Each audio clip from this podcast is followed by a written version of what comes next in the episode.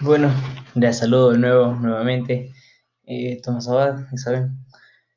Eh, y sí, en este episodio número 4 les vamos a hablar sobre, sobre el motivo del que se creó la arquitectura, este arte, esta... eh, como yo lo veo es arte, no, no sé cómo tú lo veas.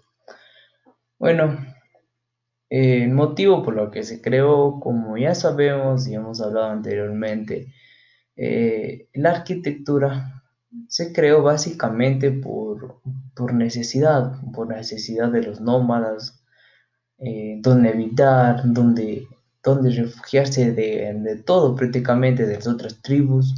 No, bueno, refugiarse de las tribus se fue más adelante, sino de la lluvia, de los animales, eh, donde vivir, donde comer, donde dormir, descansar, solamente habitar.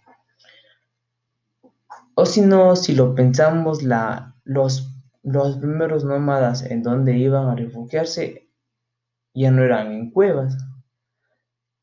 Como ya sabemos, eran nómadas, salieron de las cuevas a buscar nuevas oportunidades, como lo dirían ahora, eh, y adaptarse no fue, no fue fácil.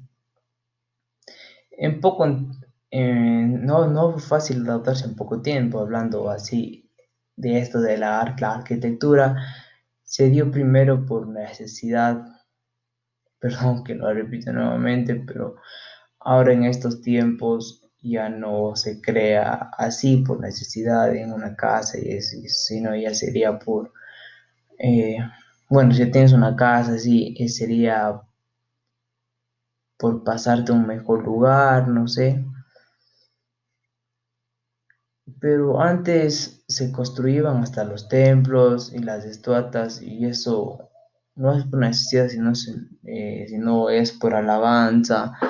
Bueno, yo lo veo esas estatuas eso como otras obras de arte, eh, más trabajo o por alabanzas.